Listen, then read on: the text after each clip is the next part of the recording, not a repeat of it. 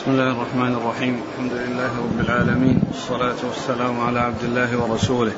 نبينا محمد وعلى آله وصحبه أجمعين. أما بعد فيقول الإمام الحافظ أبو عبد الله بن ماجه القزويني رحمه الله تعالى يقول في سننه باب لا يبيع الرجل على بيع أخيه ولا يسوم على سومه قال حدثنا سويد بن سعيد قال حدثنا مالك بن أنس عن نافع عن ابن عمر رضي الله عنهما أن رسول الله صلى الله عليه وسلم قال لا يبيع بعضكم على بيع بعض. بسم الله الرحمن الرحيم. الحمد لله رب العالمين وصلى الله وسلم وبارك على عبده ورسوله نبينا محمد وعلى آله وأصحابه أجمعين. أما بعد فيقول الإمام ماجه رحمه الله باب لا يبيع الرجل لا يبيع الرجل على بيع أخيه. لا يبيع الرجل على بيع أخيه. ولا يصوم على سومه ترجمة هكذا؟ نعم. ترجمة؟ نعم. باب لا يبيع الرجل على بيع أخيه ولا يصوم على سومه أولا ذكر الرجل هنا لا مفهوم له فإن النساء مثل الرجال. والحكم الأحكام تشمل الرجال والنساء إلا إذا جاء نصوص تخصص الرجال بأحكام وتخصص النساء بأحكام. فعند ذلك يصار إلى ما دلت عليه النصوص وأما فيما يأتي في التراجم أو يأتي في, في بعض الأحاديث من ذكر الرجل فإنه لا مفهوم له بمعنى أن الأنثى تخرج من هذا وإنما المقصود من ذلك أن الرجال هم الغالب الخطاب معهم. الغالب أن الخطاب مع الرجال. ولهذا يأتي ذكر الرجل في الأحاديث ويأتي ذكر الرجل في الأبواب. من أجل أن الغالب أن الخطاب مع الرجال وإلا فإن الأصل هو التساوي بين النساء والرجال في الأحكام. إلا إذا دل دليل يميز الرجال عن النساء أو النساء عن الرجال. وهذا كثير في الأحاديث. ومنه قوله صلى الله عليه وسلم لا تتقدموا رمضان بيوم أو يومين إلا رجلا كان يصوم صوما فليصم وقوله أيما رجل وجد متاعه عند رجل قد أفلس فهو أحق به من الغرماء فكذلك المرأة إذا أفلست. ولكن ذكر الرجل لأن الغالب أنه خطاب مع الرجال. ف وبيع الرجل على بيع أخيه وكذلك بيع المرأة على بيع أختها أو على بيع رجل أو على بيع أنثى. المهم أن أن الحكم لا يختص بالرجال وإنما هو للرجال والنساء. وصفة كون الرجل يبيع على بيع أخيه أن الإنسان إذا باع يعني سلعة على رجل وكان في مدة خيار. يعني الخيار مثلا ثلاثة أيام أو يومين فيأتي رجل إلى المشتري ويقول له اترك البيع وأنا آتيك بسلعة مثلها بأرخص منها. هذا البيع على على بيعه. يعني يأتي المشتري يأتي الرجل للبائع للمشتري. من أجل أن يبيع على بيع أخيه. فيقول له اترك هذه السلعة التي أنت فيها مد في مدة خيار. اتركها. وأنا أبيعك مثلها بأرخص منها. لأن ذاك له أن يترك السلعة في مدة الخيار. وأن يردها على البائع لكن كون إنسان يأتي إليه ويقول له مثل هذا الكلام هذا هو البيع على بيع أخيه. يعني لا يتعرض له ما دام أنه حصل البيع وتم بينهما والمدة خيار لا يأتي إليه ويفسد البيع الذي بينهما ويقول ردها عليه وأنا أبيعك مثلها بأرخص منها. أبيعك منها مثلها بأرخص منها. هذا هو البيع على بيع أخيه الذي نهى عنه الرسول عليه الصلاة والسلام. وقد أورد هذا الحديث قال لا, لا يبيع أحدكم لا يبيع بعضكم على بيع بعض. نعم لا يبيع بعضكم على بيع بعض. وهذا يشمل الرجال والنساء لا يبيع بعضكم على بيع بعض. يعني أن من باع سلعة على إنسان والمشتري له الخيار فلا يأتي أحد أو شخص ثالث إلى المشتري ويقول له رد السلعة على صاحبها لأنه بإمكانك أن تردها لأنك في زمن الخيار وأنا أحضر لك سلعة مثلها بأرخص منها. هذا لا يجوز. نعم. قال حدثنا سويد بن سعيد. هو؟ صدوق إلى مسلم وابن ماجه. نعم. عن مالك بن أنس. وهو إمام دار الهجرة المحدث الفقيه أحد أصحاب المذاهب الأربعة المشهورة من مذاهب السنة وحديثه أخرجه أصحاب الكتب الستة. عن نافع. نافع مولى بن عمر ثقة أخرج أصحاب الكتب. عن ابن عمر. عبد الله بن عمر رضي الله عنهما أحد العبادلة الأربعة من الصحابة وأحد السبعة المكثرين من حديث رسول الله صلى الله عليه وسلم. قال حدثنا هشام بن عمار قال حدثنا سفيان عن الزهري عن سعيد بن المسيب عن أبي هريرة رضي الله عنه عن النبي صلى الله عليه وسلم أنه قال لا يبيع الرجل على بيع أخيه ولا يسوم على سوم أخيه. ثم ذكر هذا الحديث عن أبي هريرة.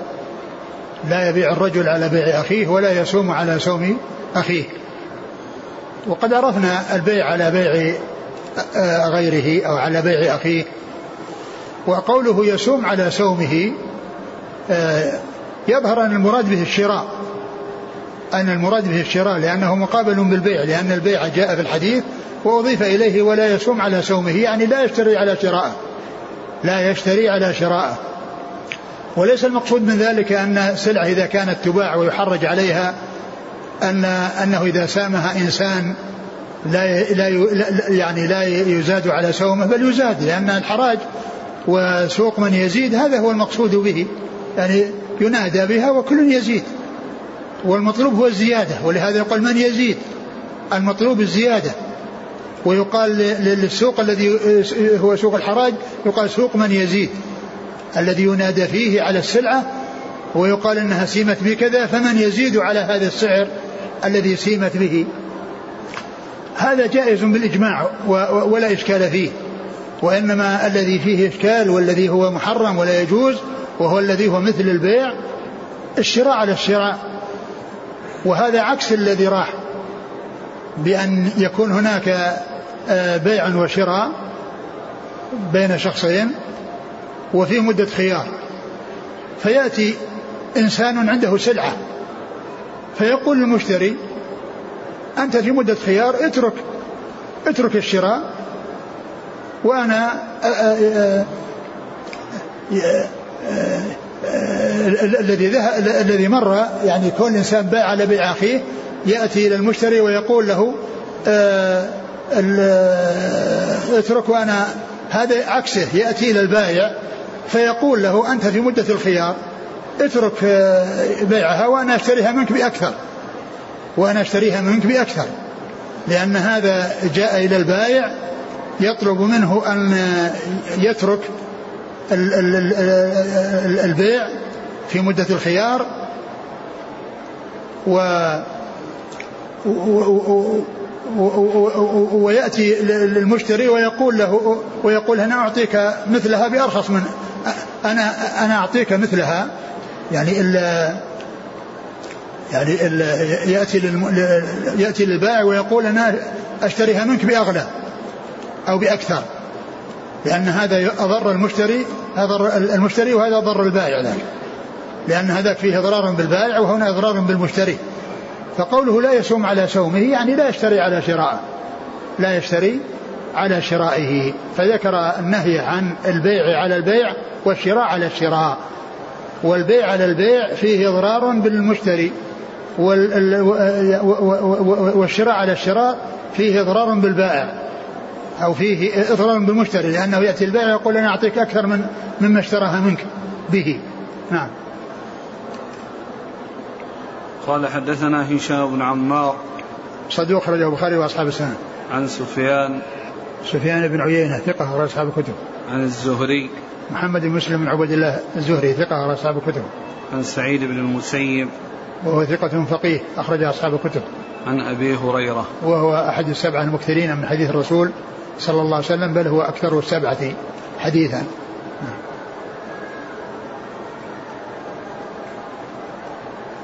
هل يشمل الحكم بيع المسلم على بيع الكافر؟ ذكر الحديث ذكر الأخ معلوم أنه لا يدخل الكافر ولكن لا شك أنه من الأخلاق ومن الآداب يعني أن المعاملة الحسنة وأن الإسلام يعني يعامل الناس معاملة حسنة لا شك أن هذا من مكارم الأخلاق. لا شك أن هذا من مكارم الأخلاق فلا يعني آه، فكذلك مع الكفار. ما دام إنه حصل اتفاق وحصل يعني كذا لا لا يصلح. لكن الحديث آه، فيه ذكر الأخ ولعل المقصود من ذلك لأن الغالب يعني ان ان التعامل مع مع مع المسلمين وأن الذين ينبغي لكن من حيث المعاملة الحسنة والمعاملة الطيبة وأن آه، آه، معاملة المسلمين لهم ولغيرهم المسلمين ولغيرهم المعاملة الطيبة يعني يدخل فيها الكفار نعم. إذا حصل هذا البيع المنهي عنه هل يعتبر باطل فاسد والمال حرام الذي يبدو أنه لا يفسد لكنه يكون آثم أو في إثم على من فعل ذلك. هل يدخل في هذا الحكم إذا علمت أن أخي غبن وخدع في سلعة ما فأرشده إلى أن يرد هذه السلعة وأن يشتري مثلها بأرخص أو أحسن منها؟ لا إذا كان أنك لست الذي ستبيعه وإنما تخبره بأن لأن قد يكون جاهل في الأسعار أو جاهل في البلد والذي باعه يعني زاد عليه السعر كثيرا فالغبن لا شك أنه معتبر. فإذا نصحته وقلت له أن هذه السلعة يعني آه، تباع بأرخص من كذا وأن في فرق كثير بين هذا وأن بإمكانك تردها لأنه ما جلب شيء لنفسه ولا هو الذي يعني سيبيع عليه وإنما أرشده ونصحه هذا لا بأس به. بعض التجار يرخص الثمن بهدف جذب الزبائن إليه ويلحق بذلك ضرر بجيرانه التجار ويفضي إلى كساد سلعهم مما يوغر الصدور فيما بينهم. فما حكم هذا العمل؟ والله الذي يبدو مثل هذا لا بأس به. أقول هم ينزلون مثله. أقول هم يعني ينزلون مثله ويعني يشتري منهم الناس كما يشترون منه. يعني إذا كان أحد أرخص يعني يباع برخص ولا يمنع من أن يبيع برخص. نعم. إذا كان المشتري يساوم البائع في شراء سلعة فجاء رجل آخر يساوم على نفس السلعة في آن واحد. هل هذا فهل هذا يعد من البيع على بيع أخيه أو الشراء من الشراء على أخيه لا إذا كان إذا كان المسألة حراج هذا ما في إشكال. غير الحراج. وأما كونه غير حراج وهو يتكلم معه في يعني فيما بينه. لا شك هذا يوغر النفوس. يعني ويسبب الوحشة. أنت تتكلم مع إنسان. يعني آه، تفاوضه. ثم يأتي إنسان ويقول أنا أخذها بكذا. لا شك أن هذا يؤثر على النفوس. ولا ينبغي الإنسان حتى يعرف أنه آه، تركه. وأما آه، في مسألة الحراج عرفنا أن حكمها واضح ما فيها إشكال. وهذه أيضا كذلك ما ينبغي الإنسان يأتي ويدخل بينهما ويقول آه، أنا أشتري بكذا. نعم. لأن هذا لا شك أنه يوغر الصدور في الحال. بمجرد ما يقول مثل هذا الكلام هذاك يتضرر ويتأثر كثيرا. كون دخل بينهما وصار يعني يقول مثل هذا الكلام. نعم. قال رحمه الله تعالى باب ما جاء في النهي عن النجش. قال قرأت على مصعب بن عبد الله الزبيري عن مالك. حا قال وحدثنا أبو حذافة قال حدثنا مالك بن أنس عن نافع عن ابن عمر رضي الله عنهما أن النبي صلى الله عليه وسلم نهى عن النجش. ثم ذكر النجش باب النهي نعم. عن النجش. نعم. النجش هو أن يأتي إنسان ويزيد في السلعة. وهو لا يريد شراءها وإنما يريد أن يضر المشتري أو ينفع البائع. يضر المشتري بأن يزيد في السلعة فيزيد عليه الثمن وينتفع بذلك البائع. وهذا لا يجوز. الإنسان لا يقدم على السوم في الحراج إلا إذا كان يرغب الشراء. أما أن يزيد وهو لا يريد الشراء وإنما يريد أن يضر المشتري بزيادة الثمن عليه فإن ذلك لا يجوز. فإن ذلك لا يجوز لأن هذا ظلم. وفي الأمثال السائرة عند الناس يقول شر الناس من ظلم الناس للناس. شر الناس من ظلم الناس للناس لأنه يضر إنسان من أجل إنسان. فمثل ذلك جاء الإسلام بتحريمه وأن الإنسان لا يشتري إلا إذا كان يريد. لا لا يصوم إلا إذا كان يريد الشراء. أما إنسان يريد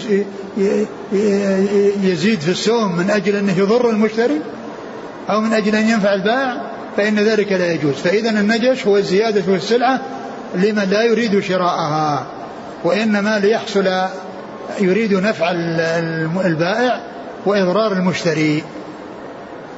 ثم أورد حديث ابن عمر. نعم. أن النبي صلى الله عليه وسلم قال نهى عن نهى عن النجش. نهى عن النجش الذي هو الزيادة في السلعة لمن وهو لا يريد شراءها. هذا هو النجش. وهذا فيما يتعلق بالسوم أو الإحراج. إذا كان السلعة يحرج عليها فيأتي يزيد على من يسومها من أجل إضراره ونفع ونفع البائع. نعم. قال قرأت على مصعب بن عبد الله الزبيري. آه هو؟ صدوق غير النسائي بن ماجه. نعم. عن مالك. هذا يسمونه العرض. يعني ال ال ال ال الراوي يقرأ على الشيخ والشيخ يسمع هذا يسمى العرض. والغالب أن الاستعمال فيه يقال أخبرني. إذا كان يقرأ على الشيخ أو يقرأ عليه وهو يسمع. فيقول القارئ ثم يقول قرأت أو يقول أخبرني يقول قرأت كما هنا أو يقول أخبرني. وأما المشارك أو الحاضر الذي يسمع فيقول أخبرني أو قرئ عليه وأنا أسمع. أخبرنا. نعم. أخبرنا يقول أخبرنا أو قرئ عليه وأنا أسمع. هذاك يقول قرأت أو يقول أخبرني أو يقول والذي يسمع يقول أخبرني أو يقول قرئ عليه وأنا أسمع. وهذا يسمى عرض. أما كون الشيخ يحدث وهو والطلاب يسمعون فهذا يقال له سماع. ويقول ال ال الذي سمع يقول حدثني أو يقول سمعت. وله أن يقول أخبرني وحدثني. لكن آه، آه، هذا يقال له سماع. فيعبر عنه بالسماع ويعبر عنه بحدث وأخبر. كل هذا يعني فيه تصريح بالسماع. نعم. عن مالك حا قال وحدثنا أبو حذافة. وهو آه لم يحكم متكلم عليه. فيه. نعم هو متكلم فيه وإنما قيل في في سماع في سماعه للموطأ صحيح نعم. وخلط نعم. في غيره. نعم. أخرج له ابن ماجه. لكنه كما هو معلوم هو مشارك لغيره. ليس منفردا بالرواية. نعم. عن نعم. مالك عن نافع عن ابن عمر. نعم. قال حدثنا هشام بن عمار وسهل بن أبي سهل. قال حدثنا سفيان عن الزهري عن سعيد عن أبي هريرة رضي الله عنه عن النبي صلى الله عليه وسلم أنه قال لا تناجشوا. ثم ذكر هذا الحديث عن أبي هريرة أن النبي صلى الله عليه وسلم قال لا تناجشوا. وهذا نهي عن النجش. يعني نهي المسلمين أن يحصل منهم التناجش وهو أن يزيد في السلعة وهو لا يريد شراءها من أجل أن يفيد شخصا ويضر شخصا. من أجل إفادة شخص هو البائع وإضرار شخص هو المشتري. ف فهذا نهي من رسول الله عليه الصلاة والسلام عن التناجش. نعم. قال حدثنا هشام بن عمار صدوق. وسهل بن أبي سهل. سهل بن صدوق أخرجه ابن ماجه. عن سفيان عن الزهري عن سعيد عن أبي هريرة. سعيد هو ابن المسيب نعم. قال رحمه الله تعالى باب النهي أن يبيع حاضر لباد. قال حدثنا أبو بكر بن أبي شيبة. قال حدثنا سفيان بن عيينة عن الزهري عن سعيد بن المسيب عن أبي هريرة رضي الله عنه أن رسول الله صلى الله عليه وسلم قال لا يبيع حاضر لباد. ثم قال باب النهي عن أن يبيع حاضر لباد. الحاضر هو المقيم صاحب البلد والبادي هو الذي جاء من البادية البدوي.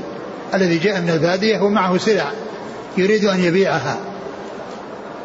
قال عليه الصلاة والسلام لا يبيع حاضر اللباد لا يبيع حاضر اللباد بمعنى أن الحاضر يأتي البدوي ويقول له اترك السلعة عندي وأنا أبيعها لك على التراخي ويكون أحسن لك ويعني أفيد لك. فهذا هو الذي لا يجوز بل هو يبيع سلعته والناس يستفيد بعضهم من بعض. وأما كونه يأتي حاضر إلى شخص ويقول لا تبعها. يعني الآن دعها عندي في الدكان وأنا أبيعها لك على مهل. أبيعها لك على مهل ويكون هذا أكثر لك وأحسن لك. هذا هو الذي نهى عنه الرسول عليه الصلاة والسلام. لكن لو جاء البدوي وقال أنا لا أنا أريد لا أريد أن أبيعها الآن ولكن أعطاها لواحد صاحب دكان وقال بيعها لي على على مهل هذا لا بأس به. لأن لأن لأن صاحب صاحب البضاعة أو صاحب الذي الجالب له أن يبيع ويرجع وله أن يضعها. عند شخص يبيعها له. يعني يكون سمسارا يبيعها له بالأجرة. وفي مقابل البيع هذا لا بأس به. ولا يقال إن, إن هذا ممنوع وأن المشتري أن صاحب الدكان يقول لا بعها وإلا أنا لا, لا يعني لا أفعل. له أن يفعل. له أن يبيعها لأنه ما راح يطلبه من أجل أن أن يضيق على الناس ويفوت على الناس وإنما هو نفسه. صاحب السلعة هو الذي راغب أنه, أنه, يضعها عند إنسان. هذا هذا سائغ ولا بأس به والذي لا يجوز هو كون الحاضر يطلب من البادي بأن يبيع له. وهذا الممنوع وليس المقصود به أنه يعني ما يكون له دلال يحرج له أن يحرج. لأن الحراج هذا ما في إشكال كونه يبيع بالحراج. ولكن المقصود أن يكون يأخذ السلعة ويبقيها عنده ويحتفظ بها ويبيعها للناس على مهل لأن هذا يضر بالناس.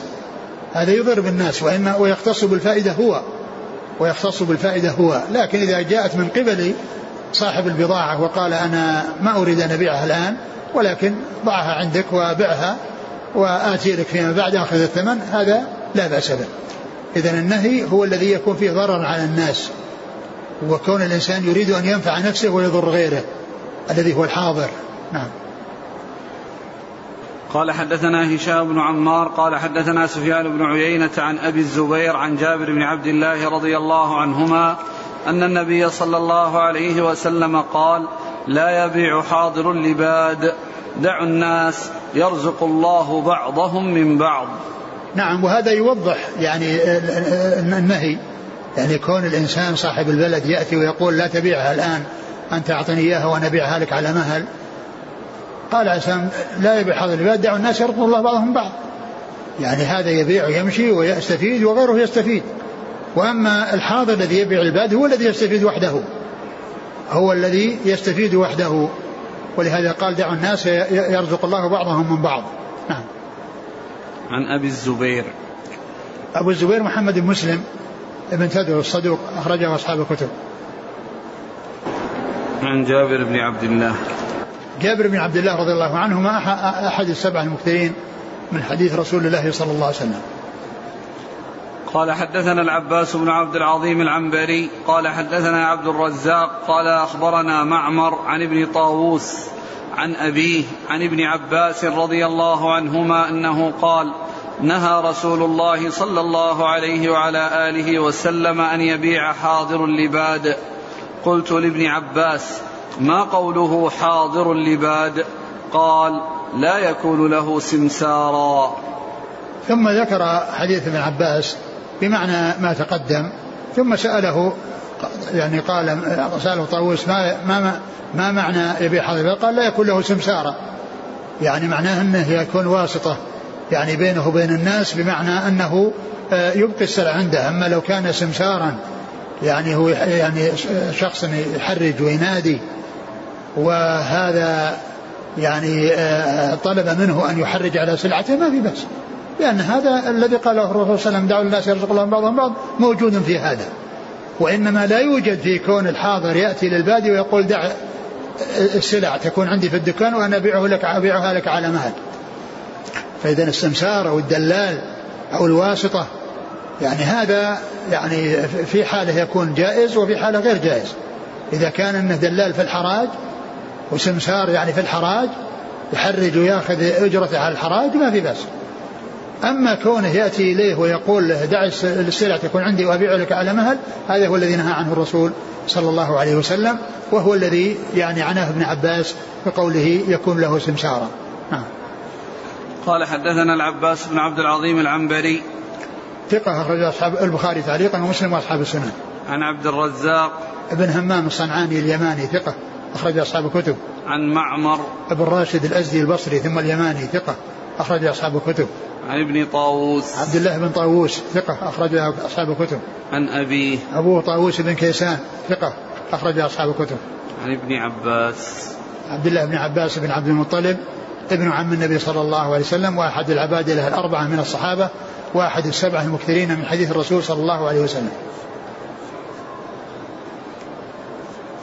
يقول نحن جماعة من التجار نجتمع في الحراج ونتفق على ألا نزيد على سعر معين في سلعة معينة فإذا اشتريناها من البائع نعيد بيعها فيما بيننا ثم نقتسم الفائدة فيما بيننا.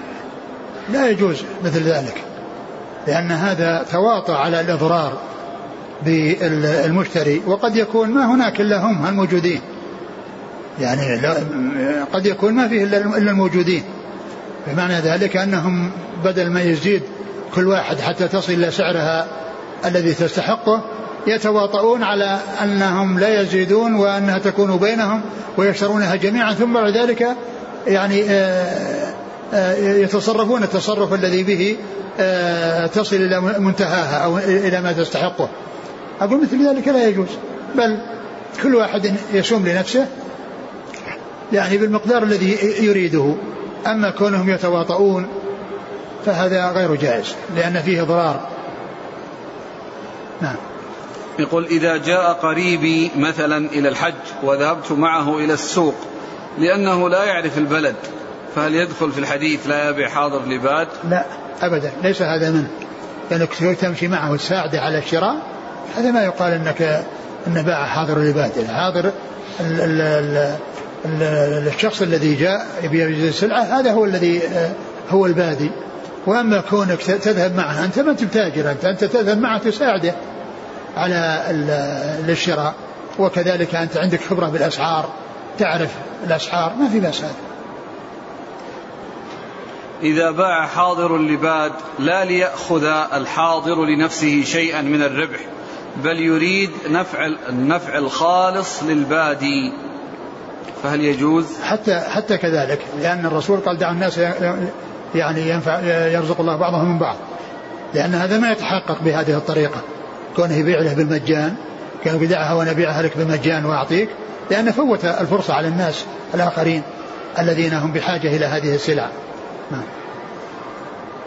قال رحمه الله تعالى باب النهي عن تلقي الجلب قال حدثنا أبو بكر بن أبي شيبة وعلي بن محمد قال حدثنا أبو أسامة عن هشام بن حسان عن محمد بن سيرين عن أبي هريرة رضي الله عنه عن النبي صلى الله عليه وعلى آله وسلم أنه قال لا تلقوا الأجلاب فمن تلقى منه شيئا فاشترى فصاحبه بالخيار إذا أتى السوق. ثم ذكر باب تلقي الركبان باب النهي عن تلقي الجلب. النهي عن تلقي الجلب.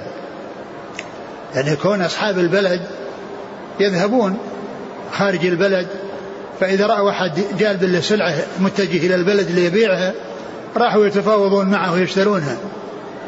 حتى هم الذين يستفيدون منها ويبيعونها يعني يبيعوها ويربحوا من ورائها. هذا نهى عنه الرسول عليه الصلاة والسلام. وإنما يترك صاحب السلعة حتى يحصل للسوق ويبيعها. والناس يشترون. أما كون بعض الناس يخرج من السوق ويتجول في الطرق ينتظر الناس يأتون متجهين إلى البلد فيشتري منهم هذا هو الذي نهى عنه الرسول صلى الله عليه وسلم لأن فيه ضرارا بأهل البلد. لأن هؤلاء يعرفون الأسعار فيشترونها برخص ثم يأتون ويبيعونها للناس. فلا فلا يحصل الذي قال عنه الرسول صلى الله عليه وسلم دعوا الناس يرزق الله بعضهم من بعض. دعوا الناس يرزق الله بعضهم بعض. ولهذا نهى الرسول نهى عن تلقي الأجلاب يعني الجالبون للسلع المتجهون إلى البلد من أجل البيع فيه. قال ليس لأحد أن يتلقاهم من التجار فيشتري منهم. ولهذا قال عليه الصلاة والسلام إن أن من حصل أن يشتري بهذه الطريقة يعني فصاحب السلع بالخيار إذا وصل البلد.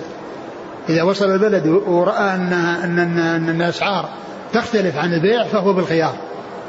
لأن لأن هؤلاء آآ آه، آآ آه، الذين هم التجار آه، حصل منهم يعني هذا التصرف الذي اختصاصهم بالمال واختصاصهم بفوائد المال. فهذا من جنس بيع الحاضر للبادي. يعني لا يجوز بيع الحاضر للبادي لأنه يفوت الفرصة على الناس ولا يجوز أيضا تلقي الركبان لأنه يفوت الفرصة على أهل البلد. يفوت الفرصة على أهل البلد بأن يستفيدوا من هذه الأشياء المجلوبة فنهى رسول الله عليه وسلم عن ذلك وأخبر بأن من آه، اشترى بهذه الطريقة فصاحب السلعة إذا وصل البلد هو بالخيار. نعم.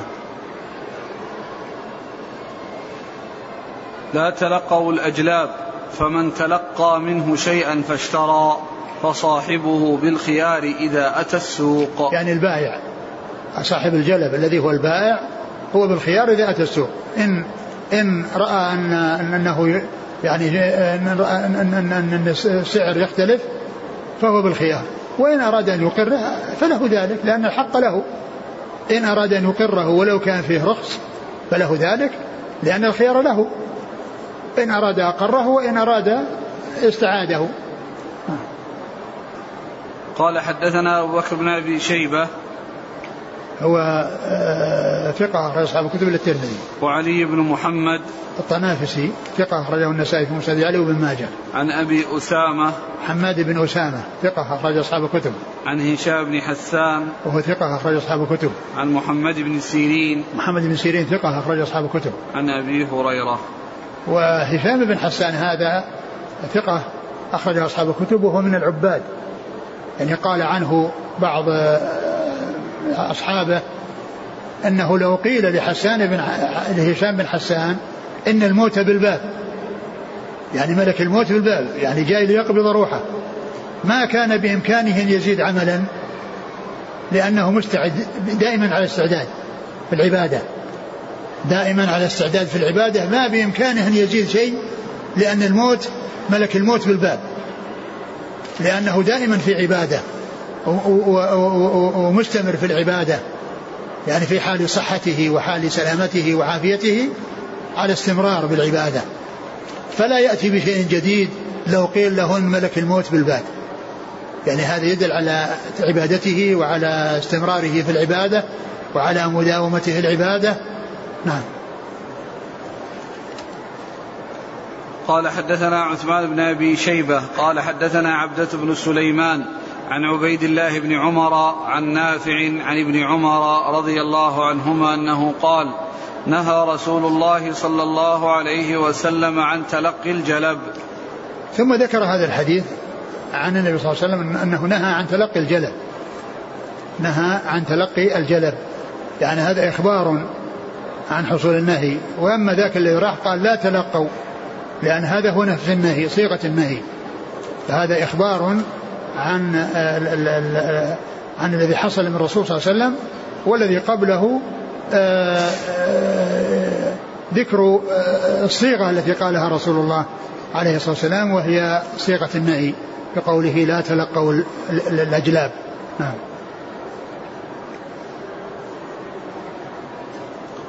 قال حدثنا عثمان بن أبي شيبة. هو ثقة أخرج له. أصحاب الكتب إلا الترمذي والنسائي أخرج له في عمل اليوم والليلة نعم. عن عبدة بن سليمان. عبدة بن سليمان ثقة أخرج أصحاب الكتب. عن عبيد الله بن عمر عن نافع. وهو العمري المصغر ثقة أخرج أصحاب الكتب. نعم. عن نافع عن ابن عمر. نعم.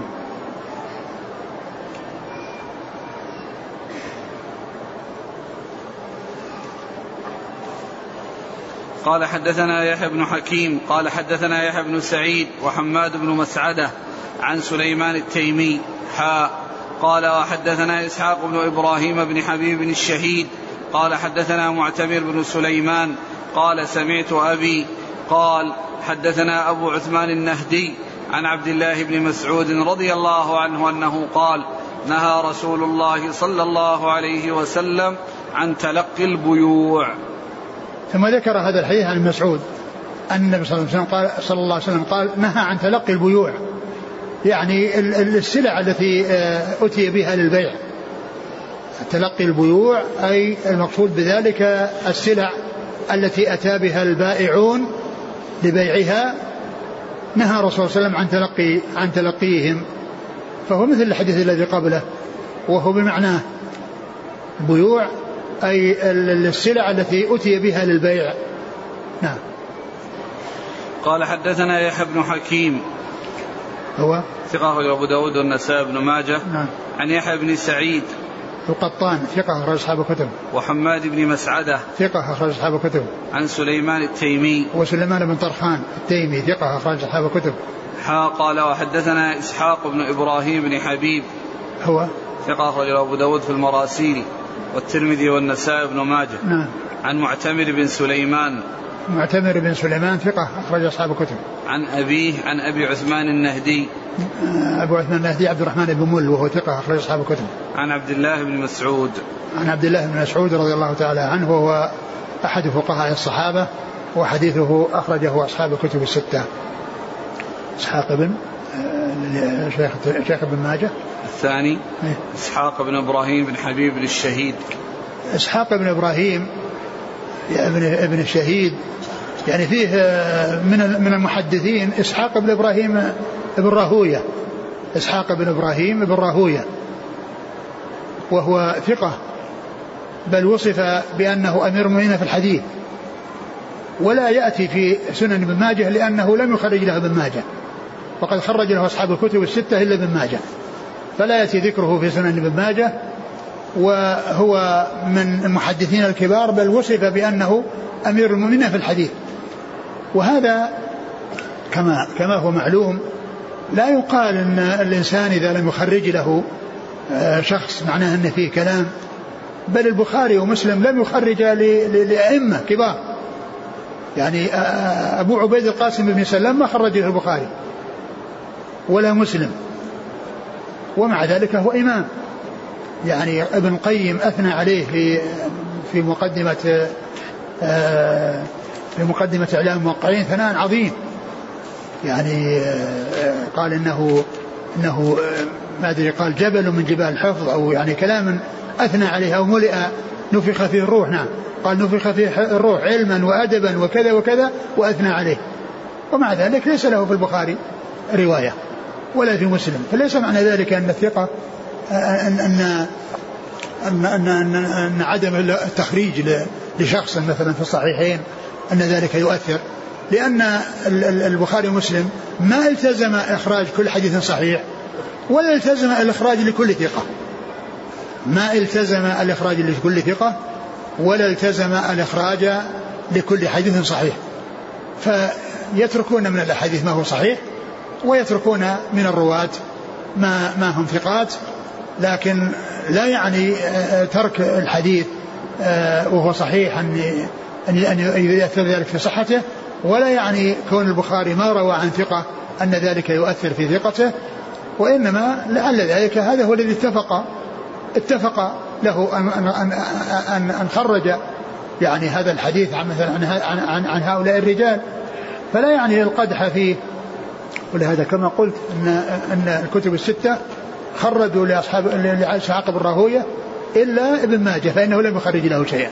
ولهذا لا يأتي ذكره في سنن ابن ماجه. لا يأتي ذكره في سنن ابن ماجه. نعم.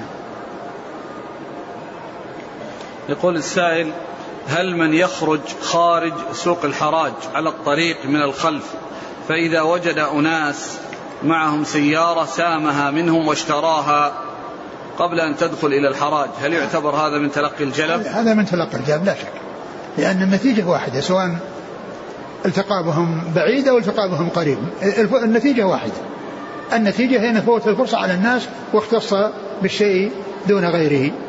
فكونه تلقاهم يعني في أثناء السوق أو أثناء البلد أو تلقاهم خارج البلد النتيجة واحدة.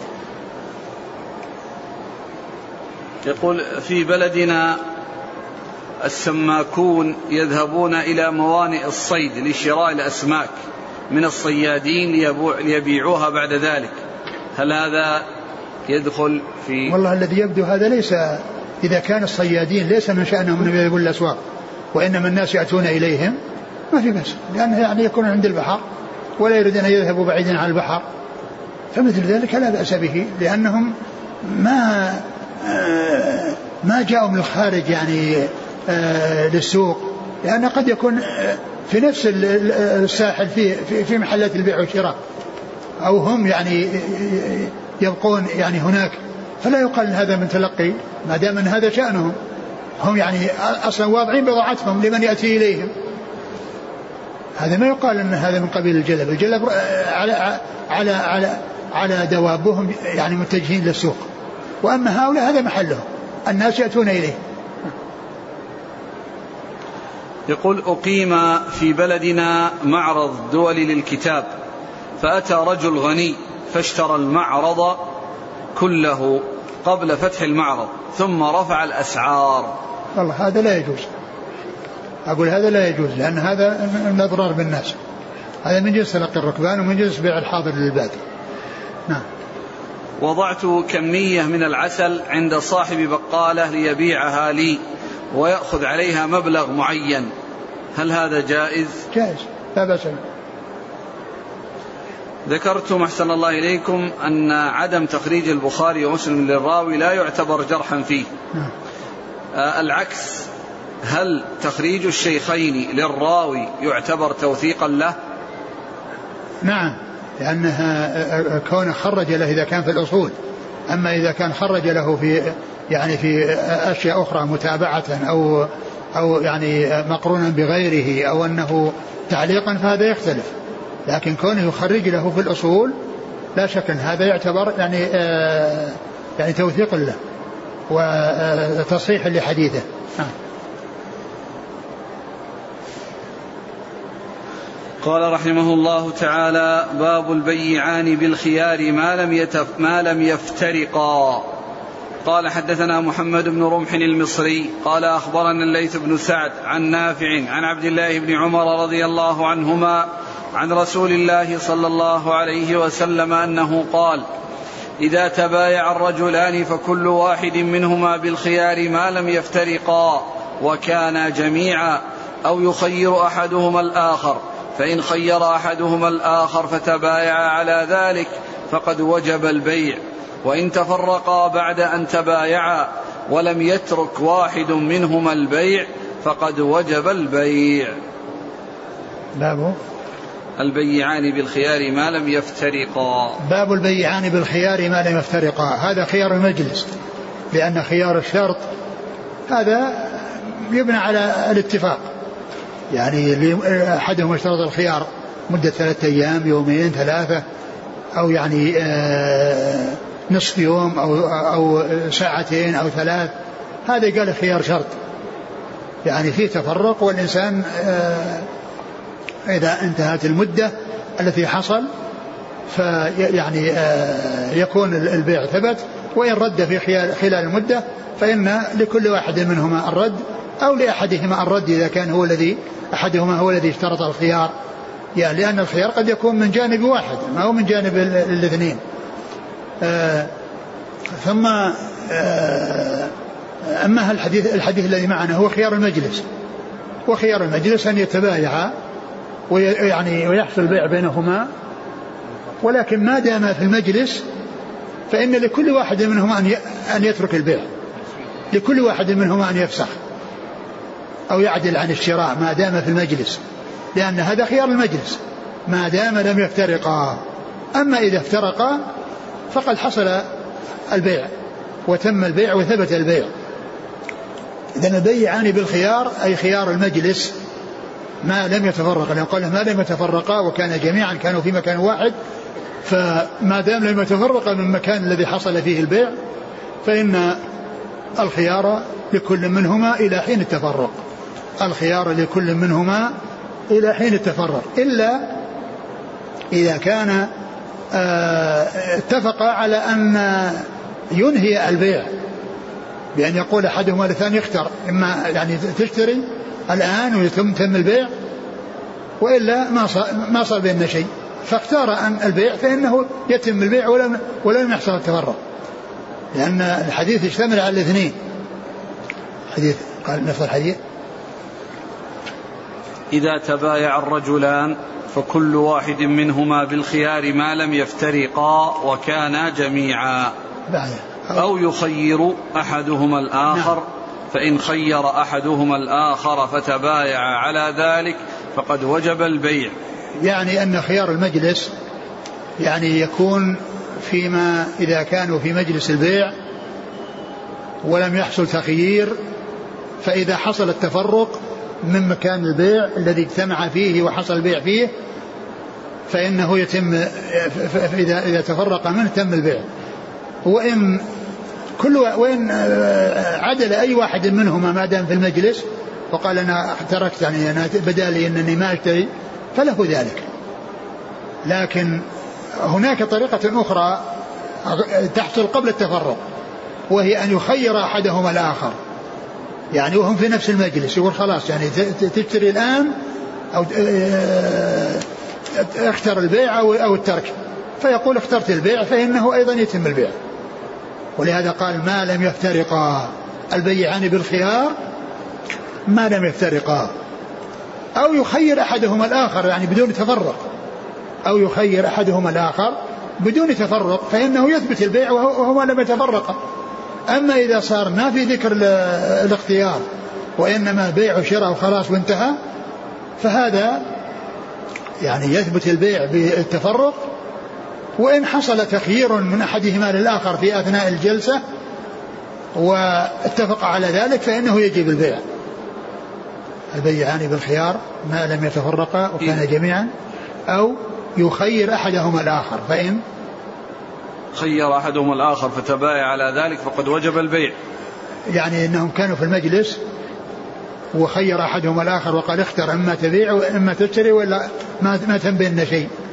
فإن هذا هو التخيير الذي جاء في هذا الحديث. فإنه يثبت البيع بشيئين. المجلس إذا حصل البيع في المجلس يثبت البيع بشيئين. بكون أحدهما خير الآخر قبل انتهاء المجلس واختار اختار البيع أو الترك. والثاني أن البيع إذا ما حصل تخيير وإنما تبايع ثم تفرقا فإنه بمجرد التفرق يتم البيع. يعني إذا هناك خيار المجلس أو البيع في المجلس له حالتان. إما أن يخير أحدهما الآخر ويقول أنه آه، تشتري أو تترك فيختار فإنه يتم البيع وهم في المجلس قبل تفرق. وإن ما حصل شيء من هذا التخيير وإنما تبايعوا وسكتوا فإن كل واحد له الخيار إلى حين تفرق. فإذا تفرقوا من المجلس فإنه يكون البيع قد ثبت. وإن رجع أحدهما قبل التفرق وقال أنا عدلت عن البيع البيع فله ذلك.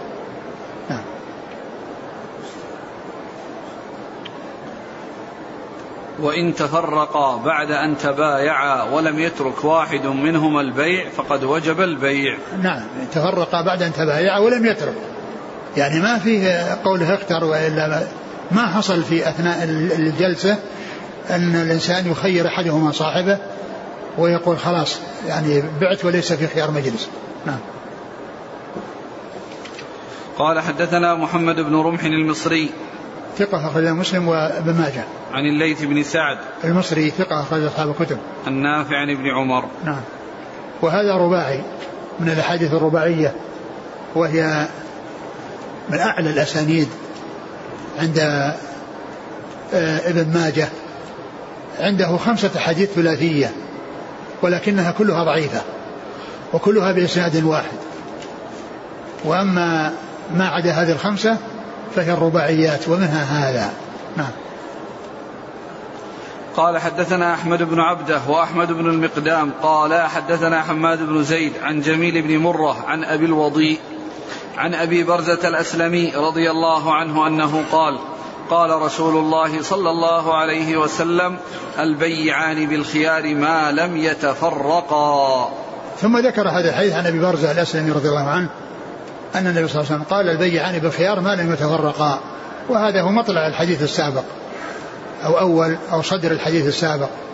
يعني أن يعني خيار المجلس يعني للإنس لكل لكل منهما إلى حين التفرق. لكن جاء في الحديث السابق التخيير وأنه ينتهي به خيار المجلس. نعم. قال حدثنا أحمد بن عبدة. الضبي وهو ثقة أخرج حديثه. مسلم وأصحاب السنن. نعم. وأحمد بن المقدام وهو صدوق رجل البخاري والترمذي والنسائي بن ماجه. نعم. عن حماد بن زيد. ثقة أخرج أصحاب الكتب. عن جميل بن مرة. وهو ثقة أخرج أبو داود والنسائي في مسند علي وابن ماجه. نعم. عن أبي الوضيء. وهو عباد بن نسيب أخرج ثقة أخرج أبو داود والنسائي في مسند علي وابن ماجه. نعم. عن أبي برزة الأسلمي. رضي الله عنه أخرج أصحاب الكتب. قال حدثنا محمد بن يحيى وإسحاق بن منصور قال حدثنا عبد الصمد قال حدثنا شعبة عن قتادة عن الحسن عن سمرة رضي الله عنه أنه قال قال رسول الله صلى الله عليه وسلم البيعان بالخيار ما لم يتفرقا. ثم ذكر الحديث حديث سمرة بن جندب رضي الله تعالى عنه وهو مثل الذي قبله والبيعان بالخيار ما لم يتفرقا.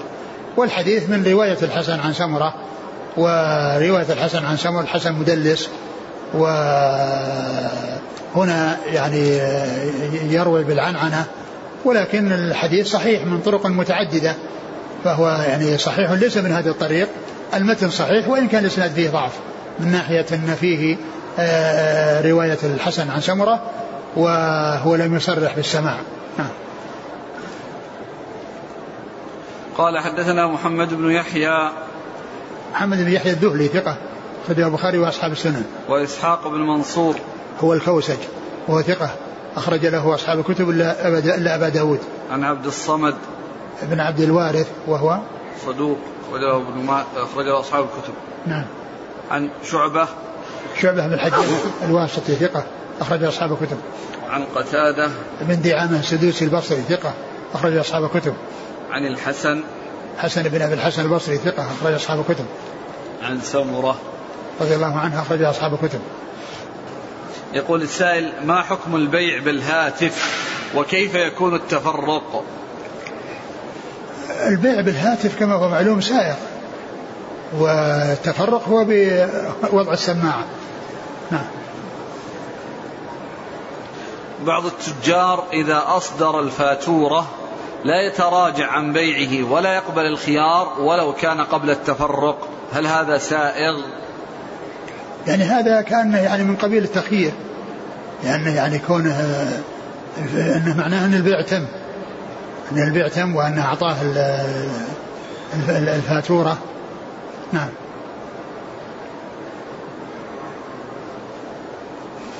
هذه العبارة التي توضع في بعض المحلات البضاعة. لا ترد ولا تستبدل.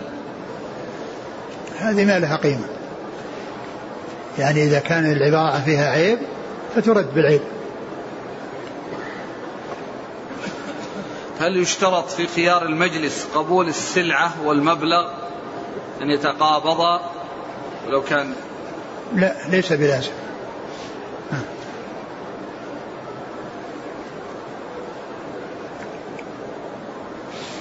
قال رحمه الله تعالى باب بيع الخيار.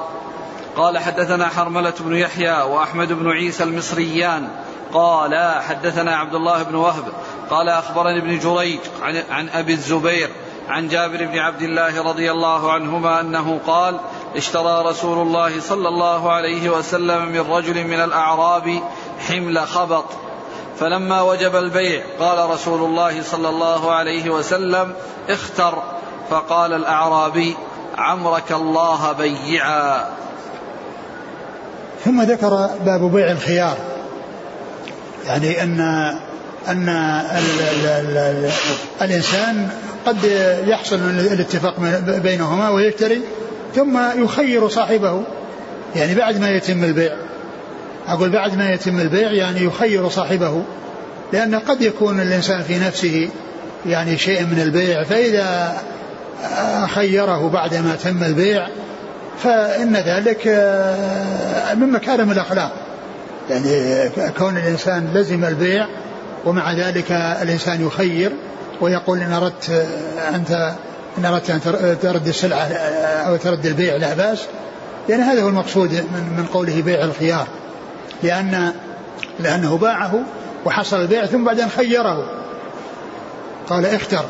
هذه مثل اشترى رسول الله صلى الله عليه وسلم من رجل من الأعراب حمل خبط. حمل خبط الحمل إما أن يكون حمل بعير أو يكون يعني آه، حمل يعني يحمله الإنسان على رأسه أو على ظهره لأن كل هذا يقال له حمل. يعني إذا أضيف إلى البعير يقال له حمل بعير. وإن قيل له حمل فيمكن أن يكون المقصود به محمول سواء كان على حمل بعير أو يكون يعني محمول مما يحمل على الرأس أو يحمل على الظهر أو يحمل على الظهر. والخبط هو الورق الذي آه، يحت بالضرب بالعصي حتى يتساقط الورق. يعني الخبط هو ضرب الشجر الذي فيه ورق والخبط هو الورق الذي يتساقط. ففيه خبط وهو الضرب بالعصا للشجر الذي فيه ورق. فالمتساقط يقال له خبط لأنه نتيجة للخبط الذي هو الضرب الذي هو الضرب بالعصا. يعني حمل خبط وهو الورق الذي يسقط من الشجر ويعلف الدواب ويعلف الدواب. قال اشترى حمل خبط. فلما وجب البيع قال صلى الله عليه وسلم اختر. لما وجب البيع وتم البيع بينهما وقال له النبي اختر. يعني إن كنت في نفسك شيء وأنك تريد أو أنك آه، ما أنت مرتاح للبيع أنت بالخيار قال عمرك الله بيعا. بيعا. عمرك الله بيعا يعني من بيع. يعني عمرك يعني آه يعني أطال الله عمرك من بيع. يعني بيعا يعني من بيع. يعني إن هذه آه من مكارم الأخلاق. ومن محاسن الآداب يعني كون كونه مع بعد أن تم البيع آه يجعل له الفرصة ويجعل له المجال إذا أراد أنه يتخلى من البيع فإن هذا من مكارم الاخلاق في بعض هي كذا بالسكون ولا يجوز كذلك بالتشديد؟ عمرك الله. ما, ما أعرف ما أدري عمرك الله برفع الجلال رفض الجلال. اي ما أدري يعني هل هو عمرك الله يعني أطال عمرك أو جعلك معمرا؟ ما أدري ما هي عمر يعني عمرك أو يعني تأتي مستعملة. أقول تأتي يعني هي لفظها عمرك لكن ما أدري هل أيضا جاءت بعمرك الله.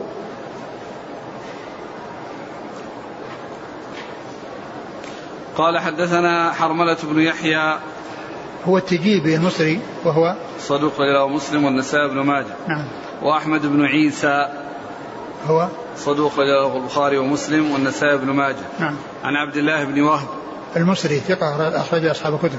عن ابن جريج. عبد الملك بن عبد العزيز بن جريج ثقة أخرج أصحاب الكتب. عن أبي الزبير. محمد بن مسلم بن تدرس صدوق أخرج أصحاب الكتب. عن جابر بن عبد الله. عن جابر بن عبد الله. نعم. قال حدثنا العباس بن الوليد الدمشقي قال حدثنا مروان بن محمد قال حدثنا عبد العزيز بن محمد عن داود بن صالح المديني عن أبيه قال سمعت أبا سعيد الخدري رضي الله عنه يقول قال رسول الله صلى الله عليه وسلم إنما البيع عن تراض ثم ذكر هذا الحديث عن النبي صلى الله عليه وسلم أنه قال إنما البيع عن تراض يعني بين البائع والمشتري. وهذا مثل ما جاء في القرآن يا أيها الذين آمنوا لا تأكلوا أموالكم بينكم باطل إلا أن تكون تجارة عن تراض منكم. إلا أن تكون تجارة عن تراض منكم. نعم. قال حدثنا العباس بن الوليد الدمشقي. هو؟ صدوق رجل ابن ماجه.